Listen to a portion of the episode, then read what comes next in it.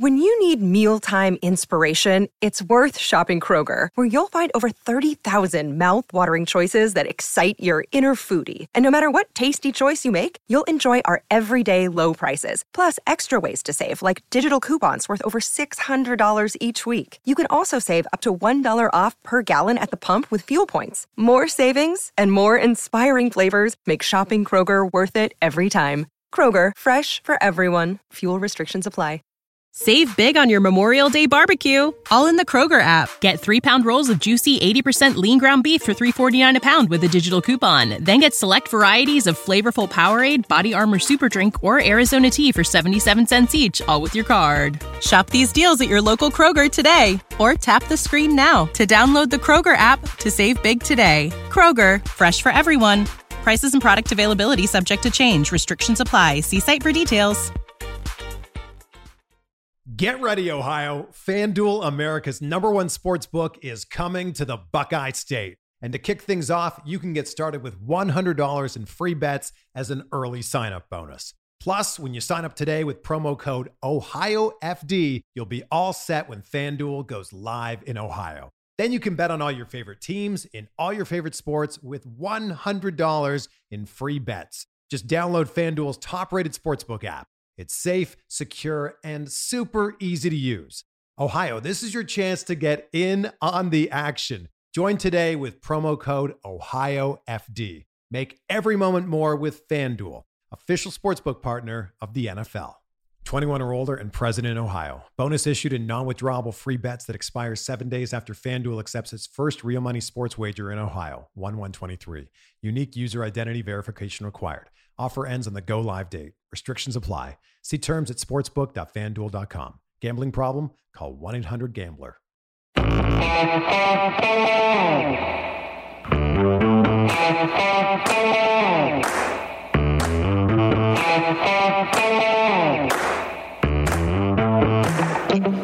Folks. Welcome to another episode of Film Study. This is Ken McKusick. We're here today to have a really great camp questions today, in an area where there are a lot of questions for this 2022 Ravens team, the special teams unit. Joining me today to talk about that is Michael Crawford. Michael, how are you doing, my friend? Ken, I'm doing well. Can't complain at all. Uh, always good to be on with you and talk football. And, and, this topic in particular, I think you know, special teams, near and dear to my heart. Uh, so I'm, I'm, looking forward to it and, and excited to dig in. Very cool topic because there's a lot of people I can ask to talk about wide receivers. There's very few people I trust to talk about special teams and have the kind of level of knowledge you do, Michael. That you know have really studied it. We talked briefly about doing a show on this at one time, which I think would have been really cool. But you know, hey, maybe there's another opportunity for that to, at, at, some point in the future. But uh, your knowledge has always really impressed me in terms of, of understanding not only uh, you know the kicker, punter, and long snapper, kind of the the stars of special teams, but also the uh, other roles uh, that exist there and uh, and and what's uh, going on. So we're going to talk a little bit about all that, and let's jump right into it with uh, some talk about the Wolfpack itself. I guess the new Wolfpack uh, with Jordan Stout this year. Yeah, I mean, what a run! You know, what an amazing run that group had, even before Nick Moore, um, you know, took over at, at long snapper. Um, just an amazing battery if you want to you want to use I guess a baseball term in a way. Mm-hmm. Uh, you know, so consistent. Um, you know, like like Sam Koch would always say, "Hey, congratulations for doing your job." Right? They never they never made too much of it, but they were the best, in my mm-hmm. opinion, or, or certainly among the best. If people want to you know have an argument or, or, or debate it, and it was just something you didn't worry about. You just did not worry about uh, the punt um, execution. You didn't worry about the field goal execution um, you know, it, it's it seems like something that you maybe kind of take for granted and don't don't think about it. But when you look around the league sometimes and see games that are lost in that that area of the game, you know, it, it's certainly not something that should be taken for granted. So you really have to appreciate um, just those guys and their level of professionalism and level of consistency. I mean, I could probably use that word a million times talking about those guys. They were just so consistent and so reliable um, in terms of what they did. Yeah, when you talk about taking it for granted, there's basically been no kick taken by a Raven by anybody but Tucker. And I don't know if that's exactly true. Koch might have done an extra point or something at some point over the years uh, since Billy Cundiff's huge miss in the 2011 AFC Championship game. So they haven't taken it for granted. They've solidified it. They do pay a lot of money um, there, but I think yeah. if you had to say, you know, I, I, I hear comments made occasionally about about about some player being a 10 year solution. I talked to the Browns guy about uh, Watson, and he said, no, they're looking at Watson as a 10 year solution. I said, well, you just signed him for five years, 230 guaranteed how do you how are you making 10 years out of that because whatever you pay on the back half it's going to be you know it, market value you have to pay for that player. The nice thing about kicker and punter is that the market value is low enough that if you really get your guy, you can usually keep your guy. And the difference in salary between what teams would offer is probably not enough to get you to move out of your school district and the your, your yeah. comfortable living situation. So it's, it's it's it's nice. Whereas quarterback, if it's an extra 25 30 million dollars over the course of the contract, that could well do it. so yeah, that's going to change things for sure. All right. So anyway, Stout uh, is obviously the linchpin here. We expect Moore to be able to do exactly what he did for Tucker to uh, be the kicker he's been all along, and a lot of that is dependent on, on what Jordan Stout can do to replace a Hall of Fame holder. Yeah, we've we've already seen uh, some of those behind the scenes clips from uh, minicamp and OTAs with Sam Koch. Well, I guess minicamp really. I don't think Koch had started in OTAs yet, but in minicamp with um, Koch you know, working with Jordan Stout on holding. Uh, there was a specific clip in there about, hey, here's what I do, right? I catch it and I bring it down. I catch it and I bring it down. He's like, you're kind of catching it, placing it over here, and then bringing it, you know, into where you into the spot where you want it. And he's like, that's just, you know, extra time. He's like, it's not that there's anything necessarily wrong with it, but it's wasted time. And you know, time obviously is one of the most important things um, in, in in that phase of the game. And so you could see the knowledge, you could see the experience. Uh, obviously, Jordan Stout's got a great leg as a punter. Uh, I believe he did some holding uh, at Penn State as well. But to get mentoring you know, that one on one, just you and Sam and, and Randy Brown, you know, in there to get that kind of one on one mentoring coming in as a rookie from, you know, one of the best punters of all time. That's Bill Belichick saying that, not, mm-hmm. not just me, you know, being like a Ravens homer. Um, that's that's going to be invaluable for a guy like Jordan Stout. It good, good that the Ravens realize the importance of that. And I talk about positional coaching a lot about other players needing to get that out of the positions. There might not be a more important Raven to get it this offseason than Jordan Stout as a holder. Uh, it's just it's so much of the Ravens' effectiveness of an advantage they have in the in the kicking game would be uh, neutralized if Stout were to have a succession of failures at the position. In fact, I think they'd probably have to look pretty quickly uh, at what their other options were, whether that would be having Tyler Huntley hold or having somebody else do the holding. Um, if, if it didn't work out with Stout, I just uh, I don't think they have they have a, a real long fuse on on letting him fail. No, and just going back to where we started, that's something that we had haven't had to think about for so many years. You know, how long was Koch here? 15, 16 years. Um, you have to even think about that. And so, you know, now I'm sure the Ravens are planning for that, um, for that contingency. They they obviously understand that they have a guy who's going to be holding for the first time at the NFL level, mm-hmm. and so they they've got to have that in mind and, and and have a plan for okay, well if if for whatever reason, um, you know, we need somebody else to do it, you know, who else can do it? So the backup quarterback, like you mentioned, Tyler Huntley is, is typically the guy on on a lot of teams. So um, you know, we may see him there. And I'd have to I'd have to really think about it. You're right. That that kind of uh, catches me off guard. I don't know who else would do it. Right.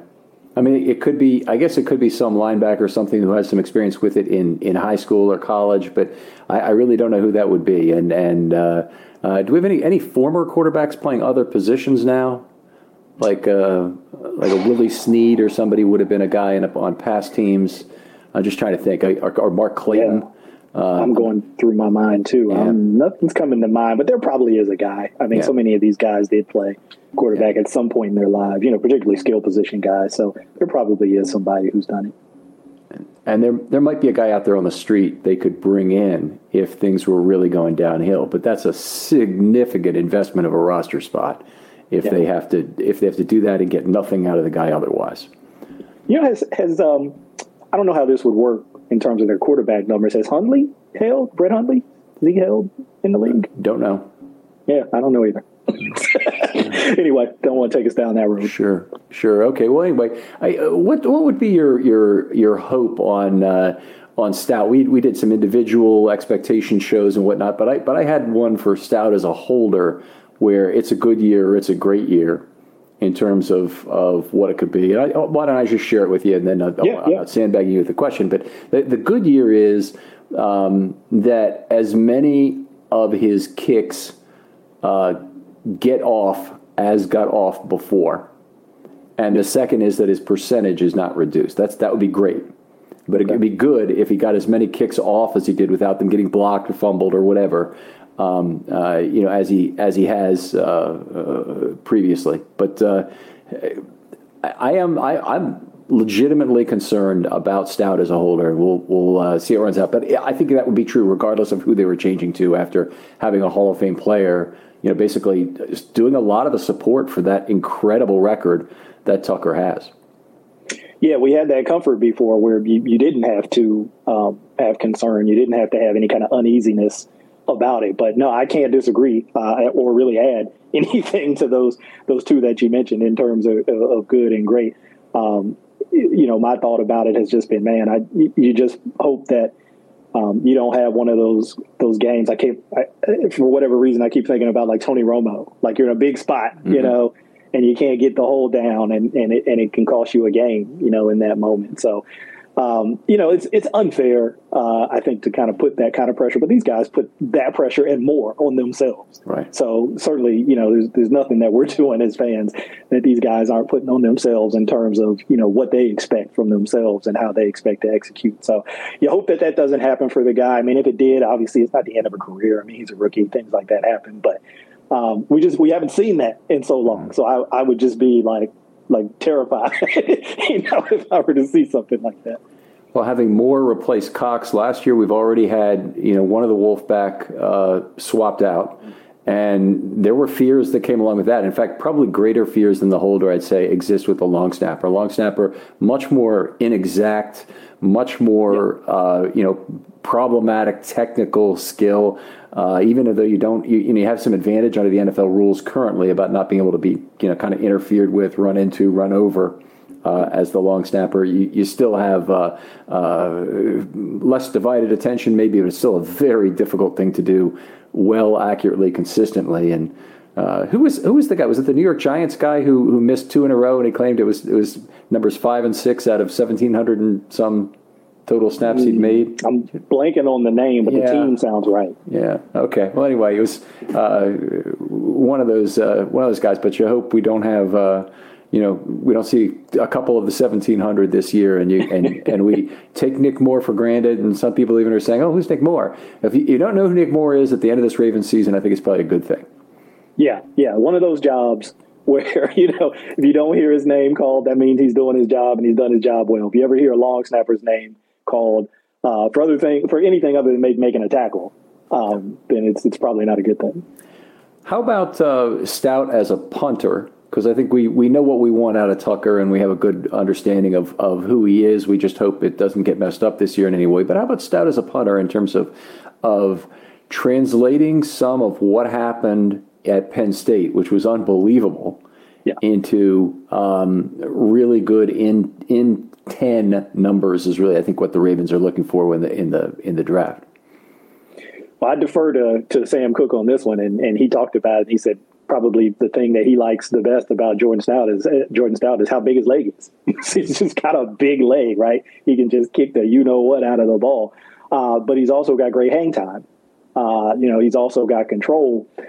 Again, com- making the comparison between Helm coming into the league as a rookie, you know, with with the with the accolades that, that he had uh, as, as you know probably the best punter in college football, still really unfair to compare to a guy with Sam like Sam Koch with his experience at all the different kinds of punts. I think that's the thing that's going to be interesting for me mm-hmm. to watch is you know you you've got Jordan Stout coming in and obviously he has this great leg and he's probably got you know a, a, a couple of punts you know that he's probably used but you know, Sam Koch, man, I mean, he he had the bag, right? He had the golf bag. He had like 12 clubs in there yep. he could go to in all these different situations. Um, so, you know, that that'll be interesting to see, you know, kind of watching Start carve out, uh, watching Stout carve out, um, you know, his his own way, his own style. right? And and the things that that he can do.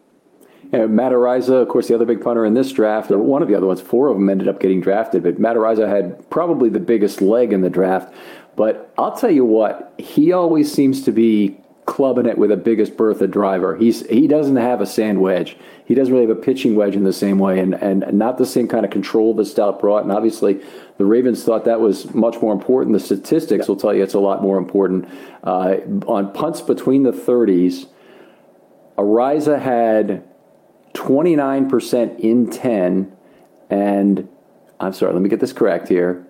Yes, Stout had 53% in 10 from between the 30s. It's just unbelievable to me as a, as a number. Average field position was the 12 for Araiza, uh, sorry, the 16 for Araiza and the 12 for Stout. So, uh, you know, it's, it's a potentially game changing nature, certainly field position changing uh, uh, nature of the punting game if the Ravens can really get that going. And uh, boy, the defense could really use it. That would be a, a great way to uh, pin some teams back and, and have a lot of fun with the turnover game. Yeah, that change of field position. I mean, typically, you know, aside from maybe some long pass plays or like a freaky long run, special teams is the biggest exchange of field position during the game. And, you know, their assistant special teams coach, TJ Weist, I was telling you before we started, I was rewatching a clinic he did last year. He talked about that being, you know, kind of what they look to do on special teams, right? They affect the game through field position, right? right? That's how they want to. That, that, that's how they want to um, help the team. And so, yeah, if you can you can have a punter with that kind of control combined with guys who can get down there, guys who can get down the field and run and uh, and cover some of those those punts as they come inside. Obviously, we know Chris Moore was really good at it uh, for years. Miles Boykin was good at it. Uh, a guy we may talk about as we go on tonight, Tylan Wallace, showed some signs mm-hmm. of having some of that ability. Um, so you know, and then of course they've got some some rookies and uh, some undrafted guys coming in this year. So combine those kinds of things, and yeah, you can really set your defense up uh, to maybe get some quick three and outs and get good field position and, and, and set up your offense in turn. Well, let's let's jump right into punt coverage because it's probably punt coverage and kick coverage probably the two most important in terms of, of the special teams units. Of course, it's important to return those uh, kicks as well, but but let's start with punt coverage.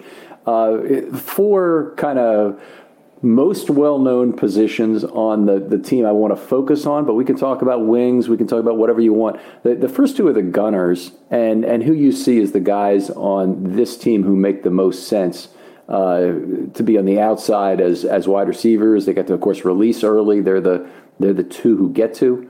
Um, who who do you see as those guys on on this unit? Well, the guys coming back again with the rookies coming in. Obviously, we don't know. I mean, you can look, you know, a little bit into guys who played special teams in college and played some of these positions, but obviously it's different in the NFL. But in terms of the guys coming back, for me, it's probably Tylan Wallace on one side, mm-hmm. and I'm a little little less confident about this next guy because I don't know if he'll even make the team. But I was going to say Kevon Seymour uh, okay. was, was the other guy that I was thinking about. Um, just because watching those guys in, in, in preparation for this, I, I, I didn't. I'm not gonna not gonna go crazy here. I didn't go back and watch every uh, special team snap, but I watched about seven eight games worth of special team snaps. Um, you know all the units kick, punt, punt return, um, kick return, all of that. And uh, those guys, man, just they they really um, kind of stood out to me in those roles. They had obviously a variety of different guys doing it. I think in my notes I had, let's see, Westry did it, Averett, Wallace, Stephens, Levine, Seymour, Washington, Robert Jackson, all took you know their turn at gunner in, mm-hmm. in, in, in some different games. But Wallace I definitely am confident about him. You know, he may take on a larger role as a receiver, but but if they you know kind of still want to continue to use him at gunner, the thing about him is I think he's faster than people realize.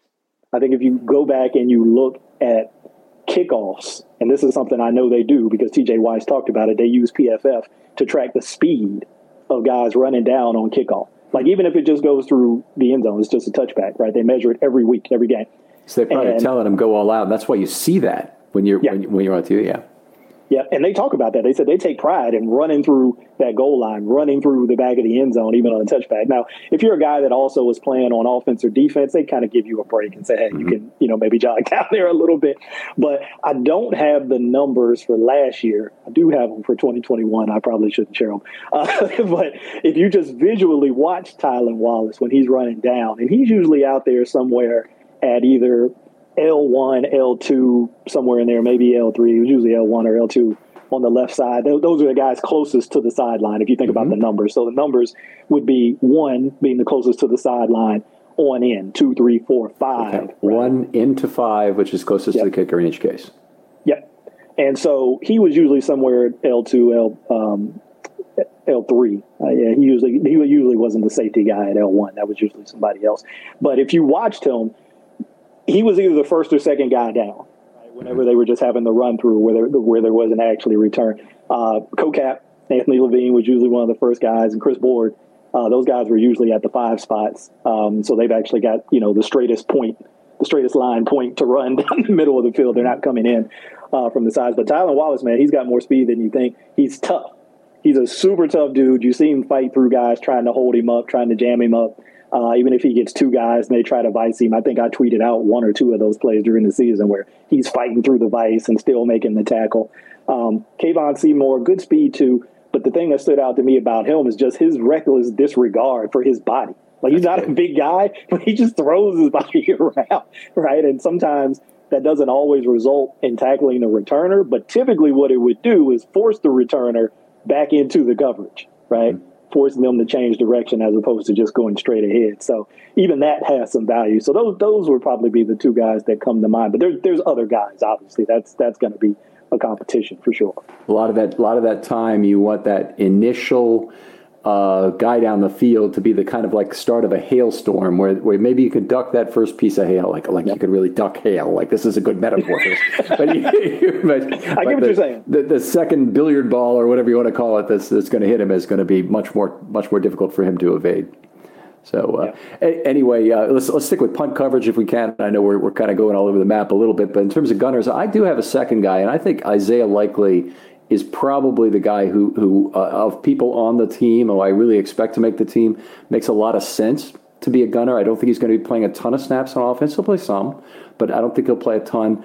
And I think that, that he has the good body type, the good size, that if you want to put your fastest guys trying to block him, you're probably going to need two on that side. And and hey, anytime you can you can put a receiving um, talent out there, that's also a good thing. You, you, can have one on each side. You know, you really kind of force them into into at least a one by two look. Uh, you would hope that would help your punt not get blocked.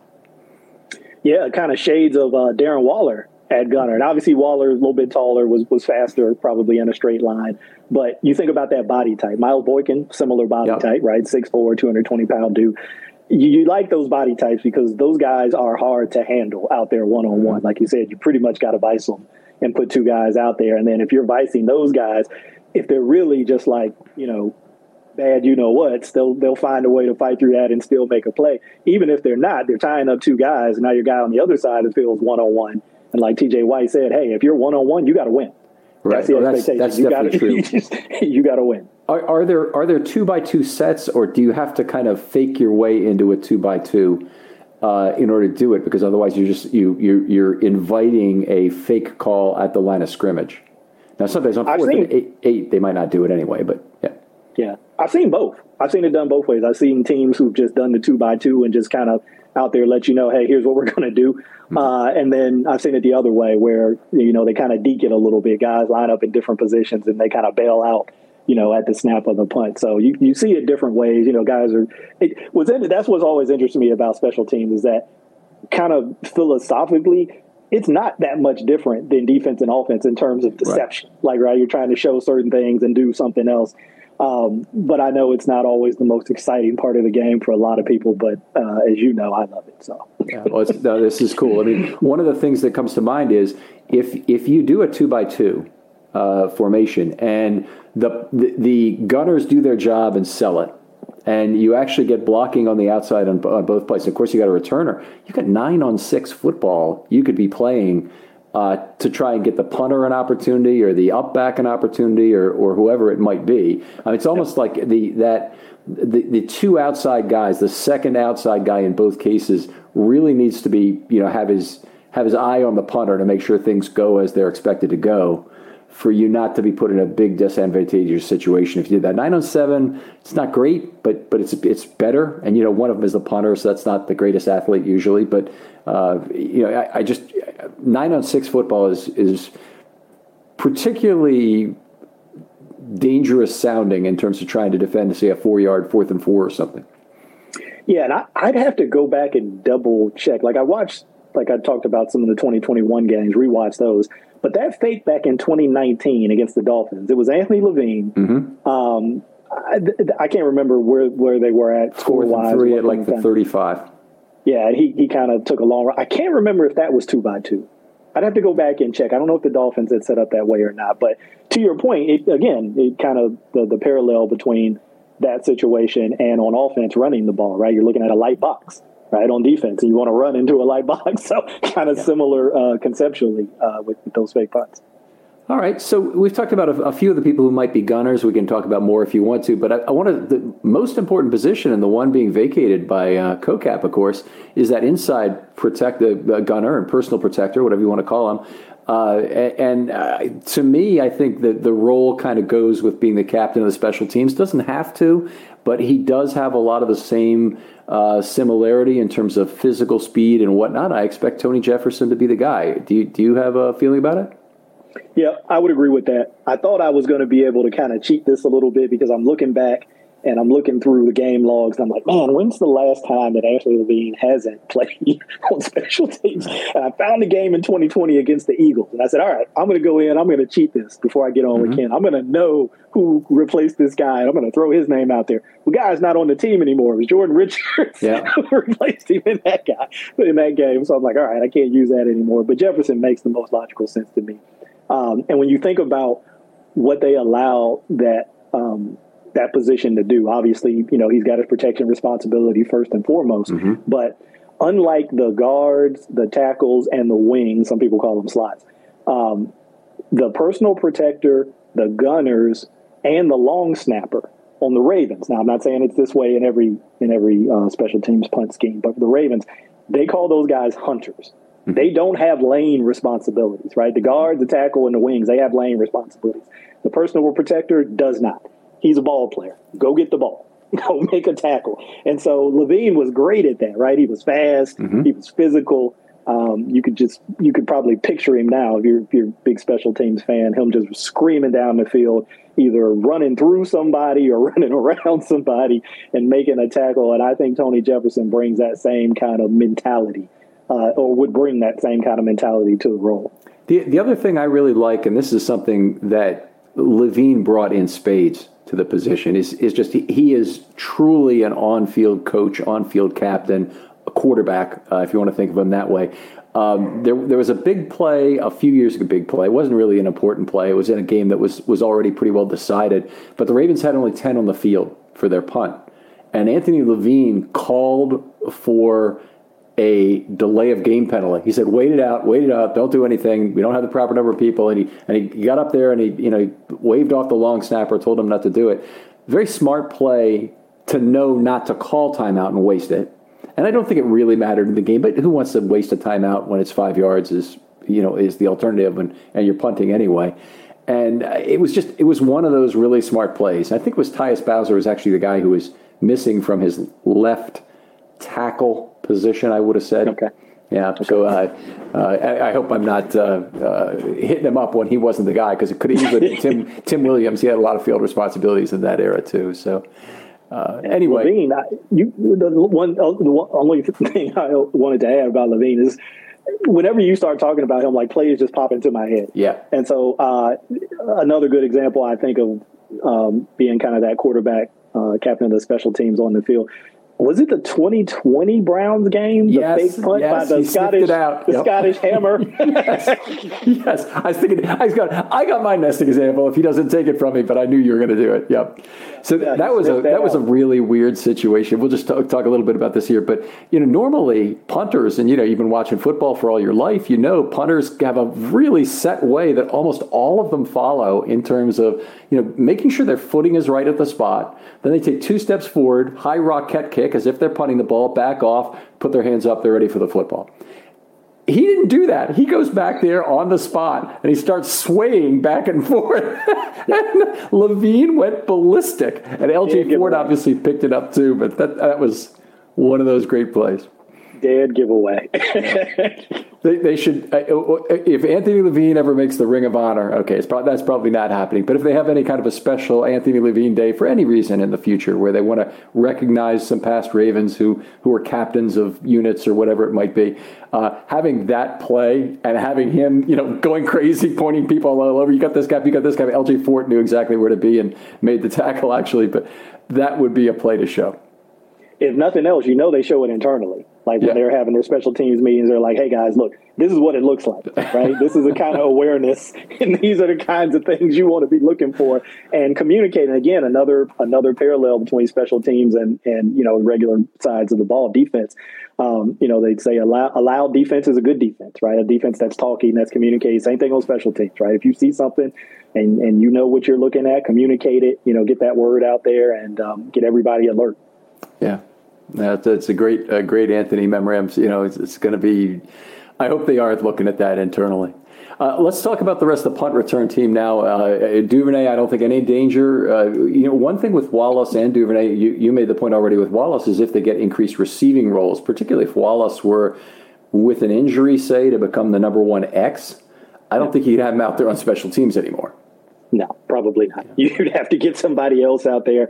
And then, you know, then you get into some of what they were doing last year where it just becomes like revolving door sort of situation of different guys. Um, a lot of times you see um, guys from either the cornerback room, the DB room. Uh, it's not always a corner. Sometimes it's the safety. I, I, I would talk about my guy Ar'Darius Washington and Geno mm-hmm. Stone out there. They they had a couple reps at gunner. It didn't. It wasn't. It wasn't ideal. Uh, but typically come from the cornerback room or the wide receiver room, or like you mentioned, maybe the tight end room. Um, maybe I, they'll never do this, obviously, but I thought it was awesome his rookie year during one of the preseason games. They had Oweh out there at mm-hmm. so obviously they're never going to do that in a real game. But yeah, if, if, you have you know an unfortunate situation like that to you know one of your lead guys, if it happens to be Tylan Wallace, then yeah, you got to kind of start spinning that roulette wheel about who's going to be the next guys. And typically they come from those rooms. That's that's kind of what I've seen in the last few years from the Ravens. Mm-hmm. Yeah, good bet that whoever the fifth wide receiver is on the Ravens is almost certainly going to be on special teams. The uh, that that could end up even possibly being Wallace. Uh, you know, a player like Proche, I suppose it could end up being him if Wallace kind of breaks yeah. out. Uh, if they signed a veteran, you know, the, the, the, group moves down and, and one of those guys probably has it. And if, if they don't get anybody, then it's definitely one of those UDFAs because they're all going to be larger, uh, faster guys who, who would make sense for special teams. Yeah, Yeah. There's and there's some guys we'll probably get to them, so I'll, I'll save that for later. But yeah, there's some UDFA's who I think might might have a shot there. Okay, so let's let's uh, let's keep it rolling here. Talk punt returns. Uh, any reason why Devin Duvernay is not returning kicks this year? And we'll probably see some things. We'll probably see Proche take a few in camp, but we saw that people competing with Campanaro, and there never was really competition when he was healthy. No, I can't think of any reason. Um, you know, it, it's really amazing when you think about a guy who didn't return in high school or college. Mm-hmm that on any any level prior to the NFL, not kick return or punt return, and what he's developed into. I mean, obviously that's a huge credit to him, to credit to the Ravens coaching staff.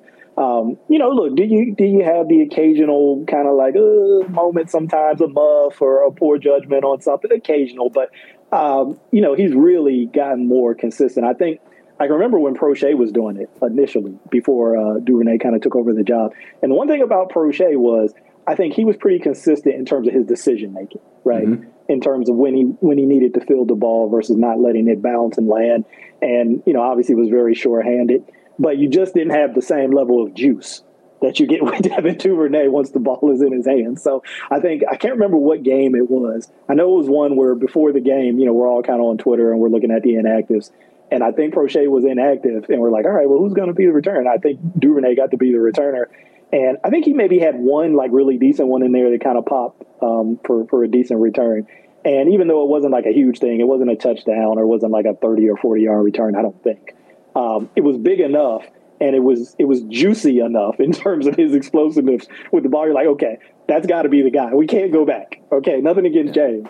We can't go back. You know, I, it, this is one of the things. I, I, don't think there's a lot you can find out from camp at a lot of positions. Offensive line play, defensive line play. I don't think there's a lot to be gathered from what's going on there when when they're out of pads. Brother-in-law crap is going on. You know, the play is just not at a super high level.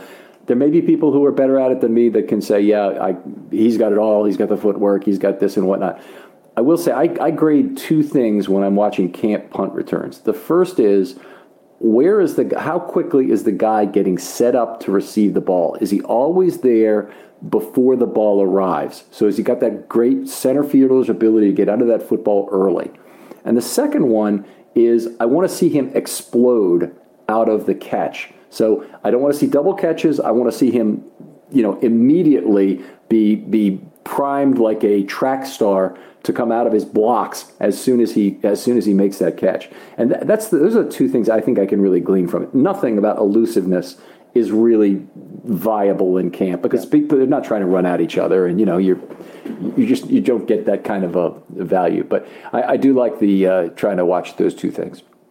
Yeah, you that's a that's a, a great term to use, track star with Duvernay, because yeah. that's exactly what you're getting out there. You're getting a guy who can roll. I mean, he's physical, but he can absolutely roll uh, in, in, terms of speed. So uh, we saw that in the Chiefs game. Um, mm-hmm. You know, the punt return that that, that he he broke, uh, kick return, excuse kick, kick return that he returned for a touchdown there down the right sideline. I mean, give him a crease, and you're not going to catch it, right? Um, you can you can have a great angle. He's going to outrun it uh, probably nine times out of 10 All right, let's move on here. I want to make sure we get through all this, and we do have some core coverage players to talk about too. But in kick, terms of kickoff coverage, we, you mentioned a little bit of L, L1 to R5 in terms of the, the, the positions there.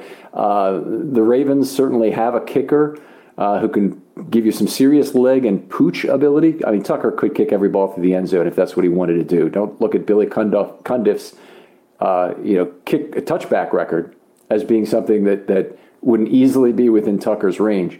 But uh, the Ravens do prefer to pooch. They really like to win some field position.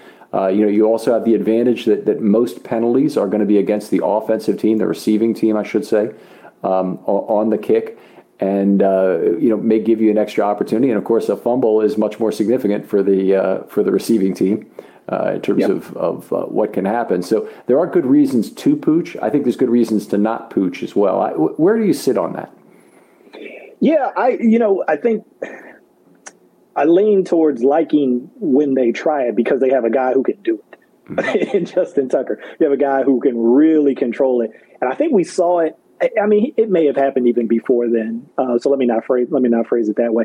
But when it kind of started to stand out to me was probably really 2020, and I was like, okay, this is like a thing. Like they're they're literally trying to do this. Like let's see if we can get this thing to check up around the 10 or you know ideally maybe even a little bit inside the 10 um, but right around that 10 to 15 yard range and make guys field it. Make guys come up and field it. And I, I, I don't want to make it sound like I'm beating up on the Browns, uh, but it was another it was another Browns game where they had a punt just like that. Now credit to the Browns returner; he did a really smart thing on this play where I think um, I don't want to mess this up, but I think I can't remember exactly the rule, but it's like if you step out of bounds first, and then touch the ball yeah. as the returner, the kick is out of bounds and the That's penalty right. goes on the kicking team. Now, and, and, that ball, it was short. It was one of these pooch situations, and it was right near, I want to say, the left sideline. And he could have fielded it with both of his feet in play, you know, in bounds. Mm-hmm. And then he would have probably been in a world of trouble because I think he had people bearing down on him. And I don't remember if he played it clean or played it off a hop or not. It was a really smart play. But just the fact that you can put people into those kinds of conundrums mm-hmm. where they have to make those kinds of decisions. I don't know how many, I mean, they probably talk about that in every special teams room. But when you put a guy out there and the bullets are flying, so to speak, um, you know, are they going to be able to process that? So I just like the chaos it creates where you yeah. put it down there and it may take a weird bounce or a guy's got to come up and field it when he's not used to fielding it in that position. Um, so I, I, like to mix. It's a changeup. I like it as a changeup. I, would like to see them throw it in there. Shoot, I wouldn't mind if they did it once a game. They might not do it that much, but I wouldn't mind if they threw it in there once a game. Yeah, I mean, there's there's certainly lots of positions where they want to reduce variance on the result of that kickoff. You want to reduce variance, kick it through the end zone. That's the yep. easy way to do it. But if you if you want to gain, if you want to you know harvest your expected gain on on the pooch on the kick, I think the goal is typically to kick it to one of the two numbers You, if you go outside the numbers, you risk the out of bounds uh, yep. cleverness of receivers, which puts the ball at the 40. So you don't want that. But you, you, you would like to have it at, uh, uh, you know, limit the, re- the remaining field so you can squeeze your lanes better yep. and, and be able to cover that kick a little easier. It's, uh, anyway, I, I, love seeing it. I love seeing it when they do it. Um, I, I it, it, makes me nervous when the ball goes close to the sideline, as, as, as I'm sure it does you, but it's just a few yards, right? Yeah, yeah, and I think they they. I mean, I know they do this. I'm not saying anything, you know, revolutionary here, but they scout returners. They scout the opposing returners, and you look at guys who field the ball because some guys field the ball cleanly when it's in the air, but when they have to play it on a hop, they struggle. Oh. And so you look at some of these guys and you say, hey, if we can get this thing to hop and make him field it on a bounce, this guy kind of you know gets all discombobulated and, and, and kind of loses some of that uh, consistency and, and, sort of confidence that he had when he's filling it out of when he's filling it out of the air. So I'm sure that's probably something they look at. We you know we have not seen many squib kicks as part of football. In fact, the term may be gone. It's, it's a 1970s term, kind of like the coffin corner. You know, it's of like, yep. but but uh, uh, the the notion of a squib kick used to be something you do to reduce the return late in a game when you had to kick off with a, you know a few mm-hmm. seconds left and whatnot. Uh, that doesn't seem to be done very much anymore as a change of pace scheme. Right. Yeah. I like doing it though, because I look at Tucker similarly in, in some respects to Koch. He's got different kicks. Right, right? As, as, as Koch has different punts, Tucker's got different kicks, and he can kind of throw some different things out there. And again, if your scouting tells you that, hey, this is a returner or a return group, you know, if they got two guys back there or, or one guy, however, that kind of struggles with having to do something that's a little bit unconventional, then you know why not try it out there? All right. I, I, I was watching the 2000 Jacksonville game again today, and the, the, Ravens actually recovered an onside kick that wasn't onside. It was a tremendous mm. Gale game where there were a lot of fumbles in the game uh, on the snap exchange for, to Brunell in that one. I don't know if people remember that, but um, Anthony Davis recovered an onside kick, which uh, Stover put up into the wind, and it must have been floating like a balloon or something because it, it, it came down around the 25 or 27 yard line, uh, something like that. And Anthony Davis is first to the ball, jumps on it, and the Ravens have possession again. Uh, I love that when you've got weather.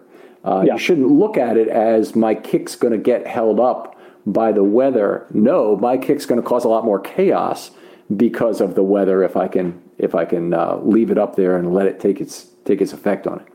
Yeah, you think of that Bills playoff game, right? That's obviously not a great outcome. I don't want to bring up bad memories for people, but just from a wind and weather standpoint, they they definitely had the win for it in that game. All right, so uh, let's keep moving on in terms of uh, kick returns.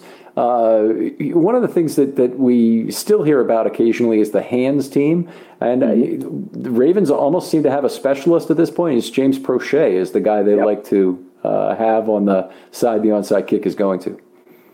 Yeah, uh, Proche. The thing I love about Proche, and I know there can be some mixed sentiment on him uh, and, and kind of what he's going to be as a wide receiver. I know we're talking about the special teams context, is that he has a really impressive contested ball mentality. Mm-hmm. Like he he, the way that he attacks the ball at the catch point, and when we can use that in, here in the context of, of being on the hands team. You know, if you get you know, one of those uh, onside kicks that pop up or something like that, take kind of weird bounces. Uh, he he he does that like a much bigger receiver, right? That's what I've always thought about. And even watching him back in SMU, I'm like, if you took his contested catch ability and just his mentality, that my ball mentality, and put it in like a Miles Boykin body type, you know, you got you got something pretty impressive on your hands there. But uh, very good hands, excellent. I think him and Duvernay both have really good hands. So um, you know, it, it, it, he's a guy that when he's out there, you know, you feel pretty confident that he's going to come down with it. Um, even though, t- well, I don't want to take too much of a sidetrack. I was going to talk about some of the weird on uh, onside kicks that Tucker has, but we'll I'll say that you know he does some weird stuff with you know kind of behind the leg thing, you know, yeah. kicking it behind the other leg. I'm like, what is going on? But anyway, I won't. I won't take us down that. Yeah, that, that is a little weird. I, I have they succeeded in one yet? Have they gotten one recovered? I don't think so. Not that I'm aware of. I could be wrong. All right. Um, wedge players. Now, generally speaking, there aren't big body special teams players, meaning uh, offensive linemen, yeah. even Patrick Ricard. I mean, the one place where he can really do things for you on special teams is on on kick returns, um, being in what used to be the wedge. Now they have all sorts of rules to, to define how you can't block in, in the wedge. But uh, it's the one place for a bigger body that you might you might even see a defensive lineman, maybe an athletic guy uh, back there. Uh, and you often see you know bigger guys like tight ends, sometimes even an offensive lineman um, in there. But uh, is that a place where the Ravens will go anywhere, but maybe tight end and Ricard, in, in your opinion? That's pretty much what I've seen. I mean, Ricard is kind of so if you think if you visualize it like Duvernay back as a single returner, and he has kind of two up guys in front of him on the right or the left. Typically, Ricard is one of those guys, and he essentially becomes the lead blocker.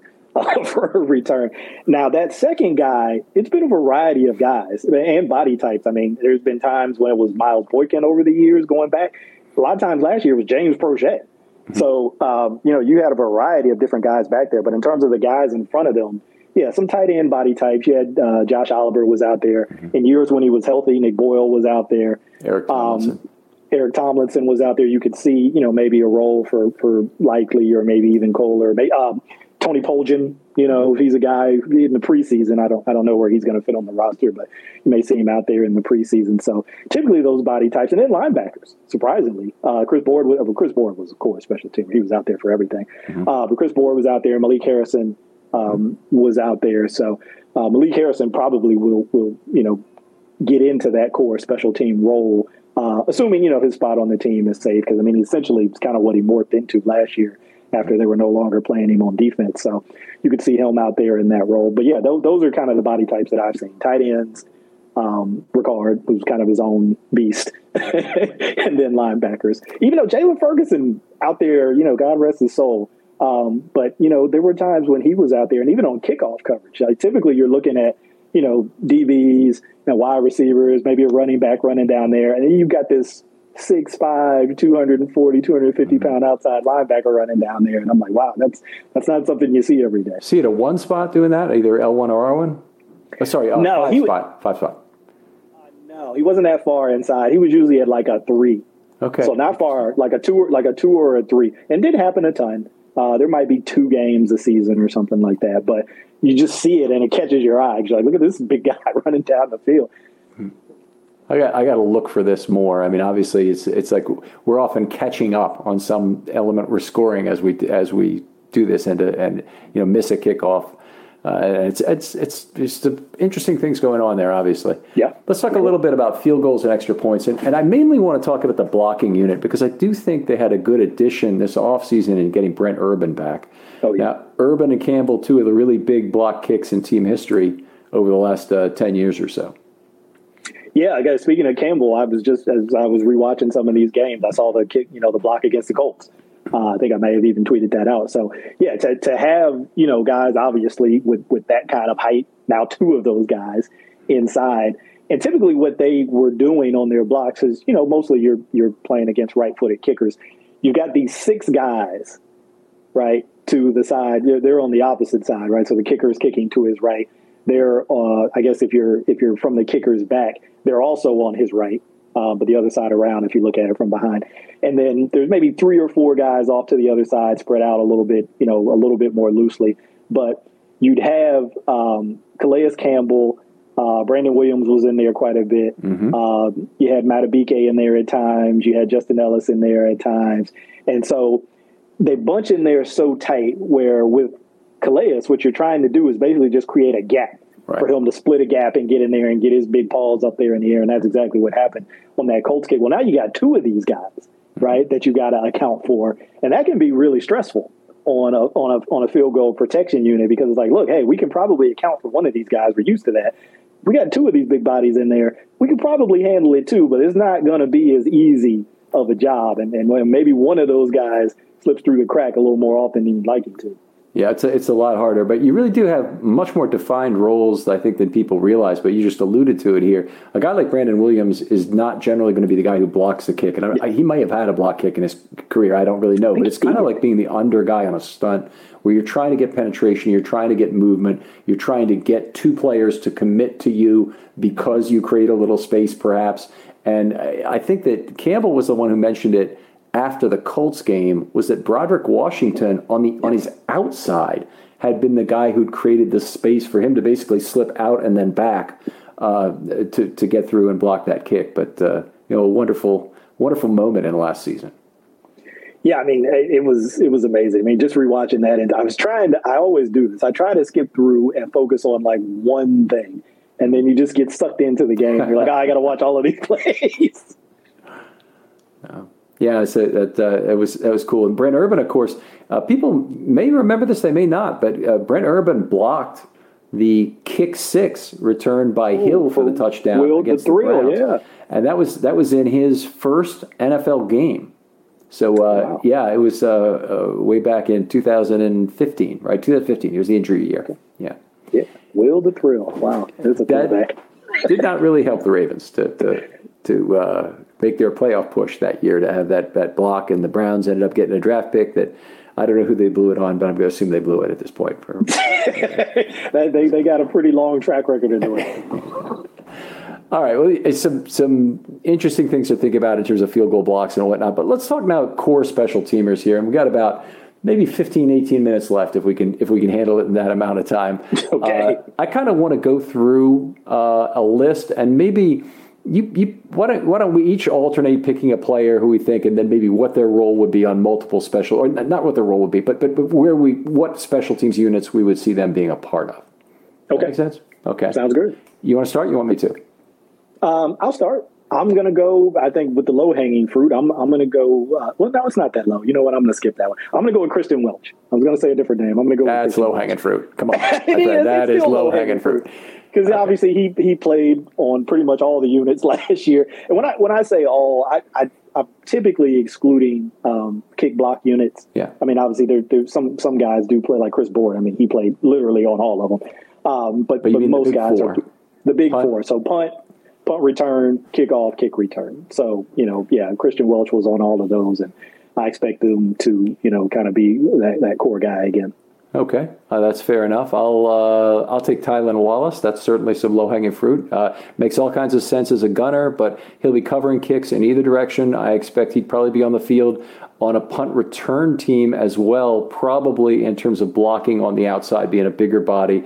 Uh, that could help. Not necessarily. Uh, if you have him on your receiving corps, you might take him off that unit, get him a little bit less play uh, that way. But he's a, he's a he's a good sized guy to be to be doing that role. Okay, yeah, absolutely agree with that. Uh, I'm going to go Geno Stone next.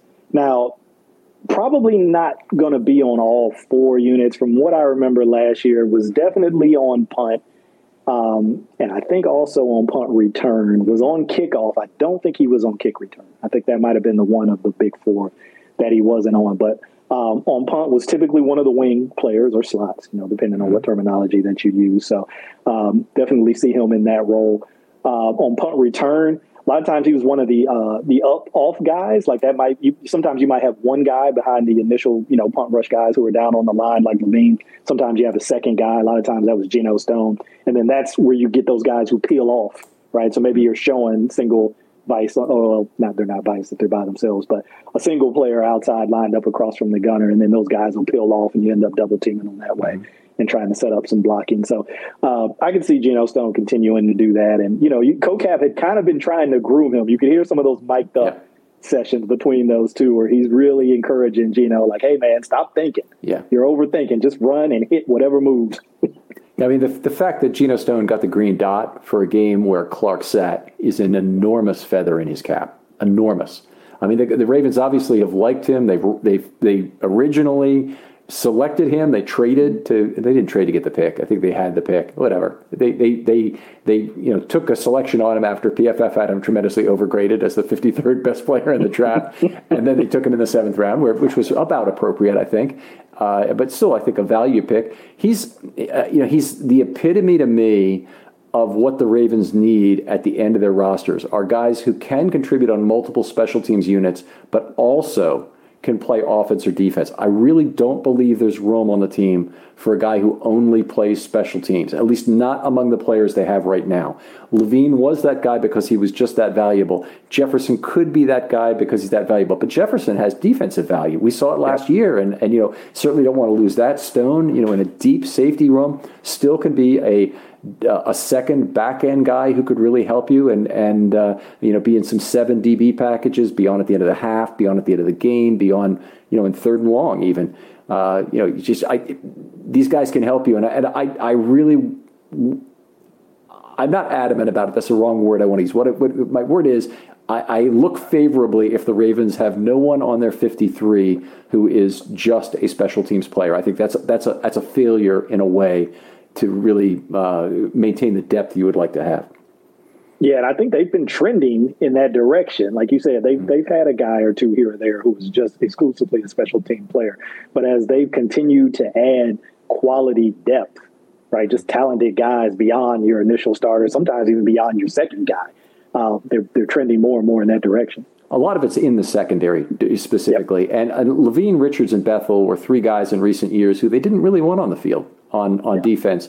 And Levine, even after that 2018 year, uh, early 2019, some sort of injury happened, and then by 2020, I guess he might have lost a step coming back, and yeah. and he wasn't as good. But uh, you know, they, they it's those roster spots taken up by a guy who can only play special teams is just not ideal. And and when you look at the Ravens' deep safety corps and how many of them could play on the field defensively. And I think it's it's six guys potentially, if you want to include Brandon Stephens in the group, uh, that all fit very well for a defensive play. You don't you don't need to sacrifice a roster spot when you have that at safety, particularly corner.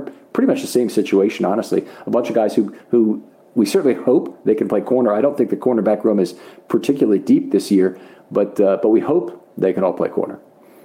Yeah, it's a it's a great situation to be in, and like you said, I think they're they're closer to that this year. And I actually think this year, I might be surprised if there's a guy who's just a special teamer this year. I I I, I think they've got a lot of talent in a lot of different places. Yeah. All right. Uh, I don't know whose turn it is, but I'm going to go ahead next anyways. It's you. Brandon, Brandon sure. Stephens. Okay. So a, a, guy who's unsure on defense probably plays. Uh, I would say all four units. I'm, I'm thinking. Yeah. Yep. Um, he might not have been on kick return, but he definitely plays the other three. Okay. Definitely. Um, this one, I'm a little nervous about it, but I'm going to say Malik Harrison. I'm a little nervous. Uh, I, I, think they're they're a little light at inside linebacker in general, uh, so I think that that might help him mm-hmm. uh, in in that regard. But you never know; they could add a guy. I mean, L.J. Fort is still out there. You never know; there's other guys. Um, but he kind of, like I said, he, he kind of carved out that core special team role, and he did play on all four, including kick return. Um, and you know, was some of that doghouse uh, you know, punishment maybe to some extent. Uh, but you know, look, if, if, if that's the worst case scenario, right, that that's kind of where he ends back up, then maybe he becomes that guy. And like you said, we're trying to stay away from that guy. But that would be like the worst case scenario. I think that there's still a role for him on defense. Um, we talked about it on another show about that relationship, so I won't rehash that. But um, yeah, he's he's going to be the the next guy for me. Okay, no, good choice. I think uh, you know certainly gives you that versatility, and you need that body type. You need that in, in middle uh, size, weight hitter kind of guy on, on, a lot of special teams units, and Harrison certainly uh, fits that bill. You, Welch does as well, and either one of them, I, I, think at this point we'd say we'd be okay with them being a backup Mike in terms of that. I, I, Harrison uh, you know, if if he's only a will, that will really be a failure. But that's it's really another question. It's outside of, of what we're doing here. Uh, but I do think he can. He, special teams and a backup Mike is a is a good place for him. I'll go with. Um, okay, I'll go with the two guys. So I'll, I'll cheat and name two that I think are competing with Harrison for potentially a roster spot, and that's Zakoby McClain and um, Vince Biegel. And so okay. Vince Biegel's an outside linebacker, and Zakoby McClain's an inside linebacker. Zakoby McClain, um, the reason why they might want him is because he is a clock reset on Harrison. So mm. if Harrison really needs to be the choir boy in in this camp. He needs to have a quiet camp. He needs to have a good special teams camp. He needs to take advantage of every rep he gets on on defense and inside linebacker because uh, Harbaugh will not put up with a lot after last year. We saw, you know, it's uh, whatever the circumstances were in terms of their unfortunate nature, they occurred, and and you know he's responsible for them to at least a degree. And a clock reset is available on either of these other guys. Now, and now, okay, that's not true. So Kobe McClain is a rookie. Um, Vince Biegel's been in the NFL for like six years. He's yeah. his real value on defense is as an outside linebacker who can cover. That is a lot of value. Yeah. Uh, to to to not cut your third year underperforming inside linebacker. So even though he's a third round pick, I don't think he's absolutely safe this year either in terms of Harrison. I know your nervousness would indicate that too. Yeah, yeah, that's kind of what I was worried about. Is that there's some some guys, Biegel Biegel probably being the number one, uh, and and you know even McClain and look, you could I mean really if you wanted to open up, you could even talk about John Ross and Diego mm-hmm. Fagot. I mean all of these guys, uh, you know, could kind of be breathing down the neck there. Um, all of them have special teams experience. Uh, those linebackers, um, the undrafted guys. I, am I'm, I'm pretty sure Biegel's probably played special teams. I hadn't looked him up to see his special team snaps, and I'm, I'm, I'm, I'm pretty sure he's probably got some experience there too. So, um, yeah, that's that's. Uh, I'm a little nervous about it, but uh, I, I like that pick for you. I think I think you uh, you got a twofer there. Uh, yeah, twofer. You go ahead. You can do a two in a row now. okay, um, man, I wanted I wanted to go with. Um, man, it's a tough one. I wanted to go with Seymour because I talked about him earlier, but I'm I'm really not sure that his his roster spot is is all of that secure. So I'm a little I'm a little nervous about that. Uh, so I'll do a two for two. I'll throw his name in there as one but I'll throw in another undrafted guy, um, Slade Bolden from Alabama. Okay. He's got the special teams pedigree, played on all of them there at Alabama. Um, now he's in a tough position at wide receiver mm-hmm. in order to necess- you know to to maybe make the team, but where I think he might, I think special teams is where he might carve out that advantage for himself because I know they like Jaylon Moore as a receiver.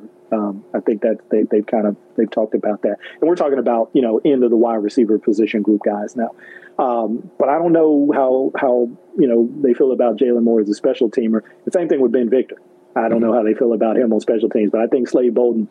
When you listen to Nick Saban talk about him, when you look at you know kind of some of the the different roles he played on special teams, he's also a returner. Um, so he's got that, you know, it could be, you know, break in case of emergency kind of situation with, with having somebody who can do that too.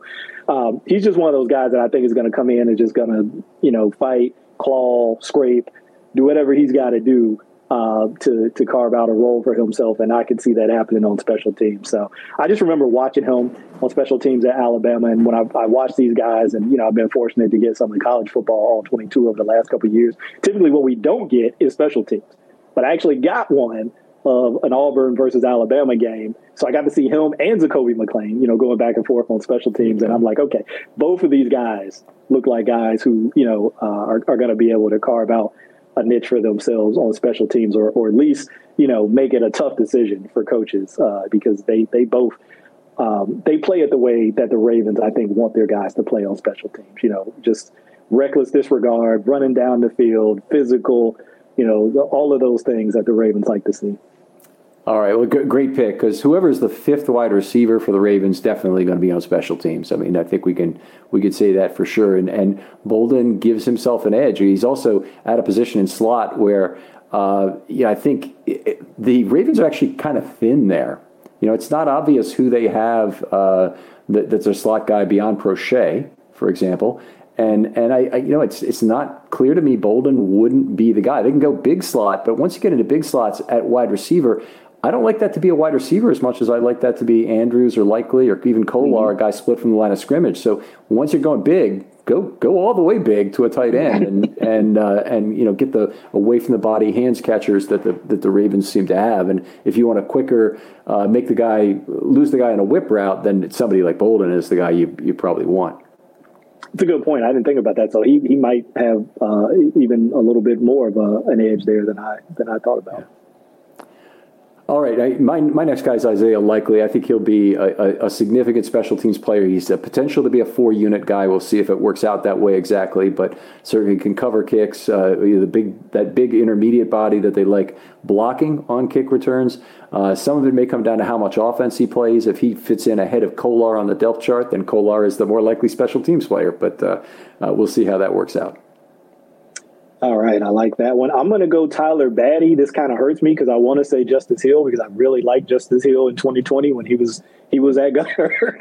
but you know he's in a position contractually that you know I, it's it's a tough spot for him to be in. I think he's going into the final year, yeah, um, fourth year of his contract. Yeah, if I'm not mistaken. So he's he, he's in a tough spot. Obviously, you know uh, they just drafted Badie this year. Um, pretty pretty positive reviews about him as a receiver uh, during OTAs and mini camp. So you know, obviously he's he's kind of building that drum beat of positivity, and he does have special teams experience. Again, he was a returner uh, a little bit, didn't do it a ton uh, in college. I want to say I think I jotted down what he read. Let's see, uh, 27, eh, 27 kicks for 525 yards in, in four years. So, you know, not a ton, but he's got some return experience. And he's also played on some coverage units, too. So, um, you know, uh, uh he's going to be on the team, in my opinion. Yeah, uh, I don't see so, a way that doesn't happen. Yeah. My, yeah. my, my problem with having Badie be on the unit is that I don't think they'll do it if he's their number one or number two back and they're really short to start the year. And, and it might be even more than that because he's their, their really only outstanding receiving back. And I, I don't think we can say that about Dobbins yet. I just, I, I don't think yeah. Edwards even has had some success. I don't think we can say that about him. But Badie is the one guy with an incredible pedigree. I think he had like 11% touchdown rate on his receptions, even though he had a lot of receptions career. Uh, and you know, there's other guys in this draft. Some guy was like one out of 79 or something. Uh, it was mm. one of the. It might have been might have been Breece Hall. Might have been somebody else who was uh, who was around that. So I I, I would love to. Uh, I, I hope Badie's role on the offense is too significant to have him be on the special teams group. But uh, but I understand that. I was going to say Pepe. I was going to go Pepe Williams. I should have went Pepe. okay, that's a, that's a good call too. Uh, yeah. He, uh, uh, how about uh, Ar'Darius Washington? Okay, okay. Ar'Darius, my my guy. I'm pulling for him because mm-hmm. Uh, I liked him coming out of TCU. I still like him. Um, you know, Gunner, I, he he didn't get a, a lot of opportunity there. It was like one game, and there might even only been one or two snaps.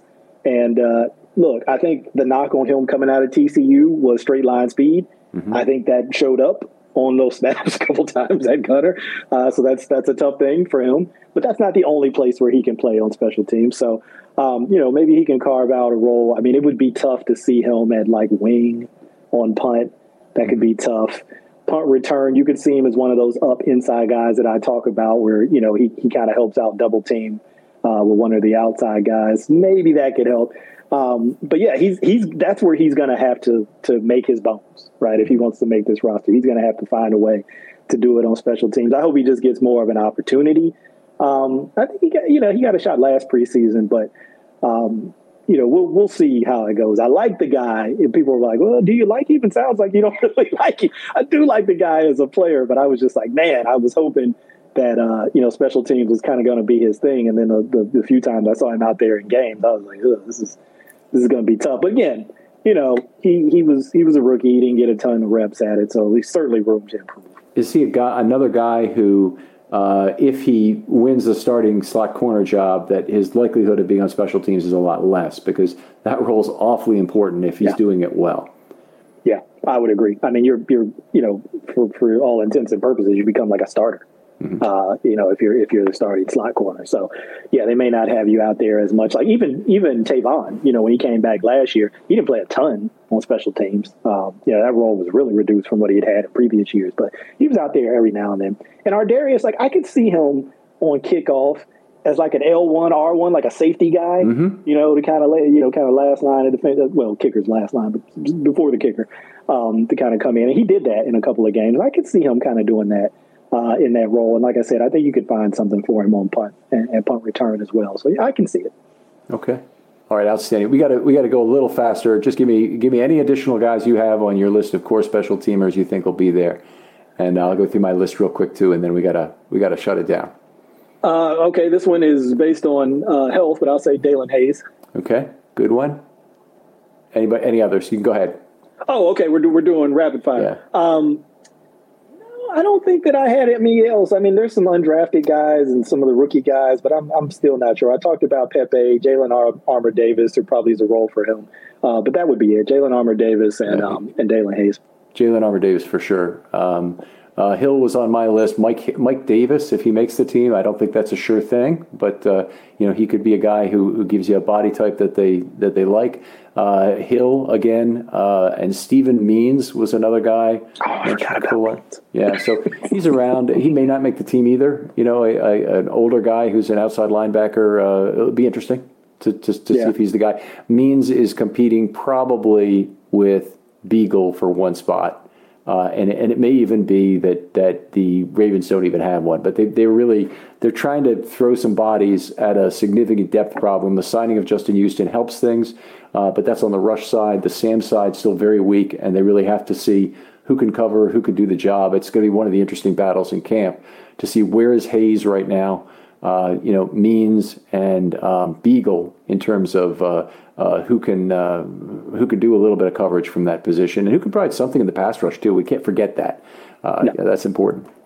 Absolutely not. Hey, they say there are no dumb questions, but I just want to throw this one out there. Yeah. Do we see Kyle Hamilton take any snaps on special teams? I, I think I think that would be a mistake. I mean, obviously Ed Reed did in his first two years, and Bill Belichick famously said, "I would have never taken him off the punt team." Uh, I, there's no doubt about it in my mind. He would have value there.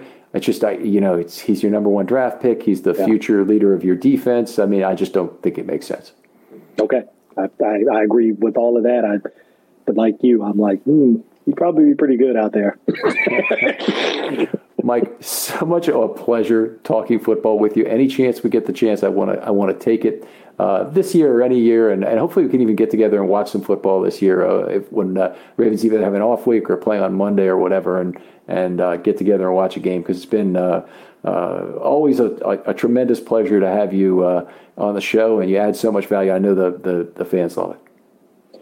Thank you, Ken. Always nice of you. Um, yeah, I definitely like to get together and see a game with you. We were, I was at the Chargers game last year. I probably missed you, um, but you know maybe we can we can work it out this year. But uh, as always, it's great talking to you, uh, and appreciate you having me on. All right. Uh, other folks out there, if you'd like to be on a film study short, hit me up. DMs are always open on Twitter. Nice 20 to 25 minute topic, nice and narrow that we can talk and get through it in a, in a reasonable amount of time is ideal, and I'm always looking for more of that. Uh, Michael, thanks again for coming on. Thanks for having me, Ken. Appreciate it. And we'll talk to you next time on Film